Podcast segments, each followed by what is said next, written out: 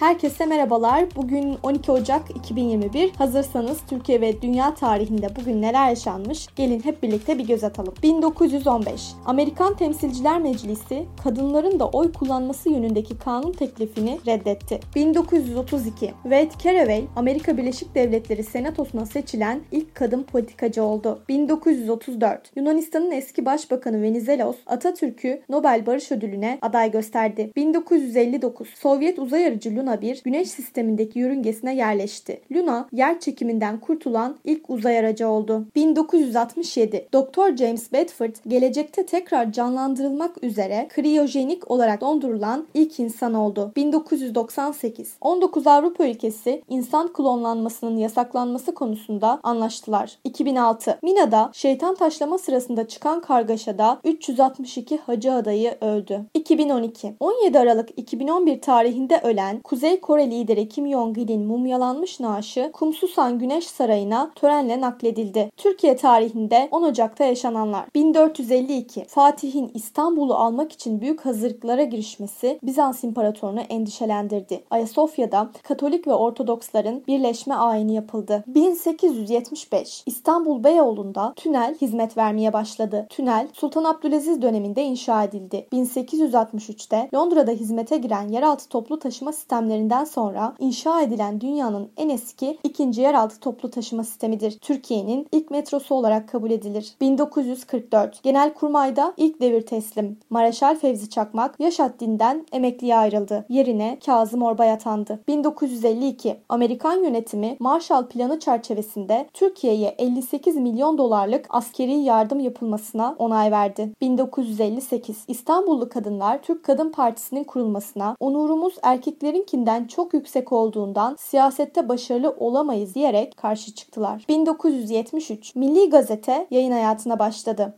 iki bin altı. Mehmet Ali Ağca yanlışlıkla tahliye edildi. Kamuoyunda Rahşan Affı olarak adlandırılan af yasasından yararlanan Mehmet Ali Ağca on iki Ocak iki bin altı tarihinde tahliye edildi. Ancak Yargıtay'ın tahliye kararını bozması üzerine tekrar tutuklanan Mehmet Ali Ağca iki bin on yılına kadar cezaevinde kaldı. Bugün dünyaya gelenler. bin sekiz yüz yetmiş altı. Türkiye Cumhuriyeti kurucularından Mareşal Fevzi Çakmak dünyaya geldi. bin sekiz yüz yetmiş altı. A B D'li yazar Jack London dünyaya geldi. bin dokuz yüz beş. Türk yazar, şair, tarihçi ve ideolog Hüseyin Nihal Atsız dünyaya geldi. Bugün ölenler. bin dokuz yüz yetmiş altı. İngiliz yazar Agatha Christie hayatını kaybetti. bin dokuz yüz doksan sekiz. Eski Başbakan Yardımcısı, Türk siyasetçi Sadi Kocabaş yaşama veda etti. Bugünkü bültenimizi de burada sonlandırıyoruz. Program boyunca yakın dönemde gerçekleşen önemli gelişmeleri ele aldık. Yakın tarihte neler olduğunu merak ediyorsanız bizi dinlemeyi unutmayın. Yarın görüşmek üzere.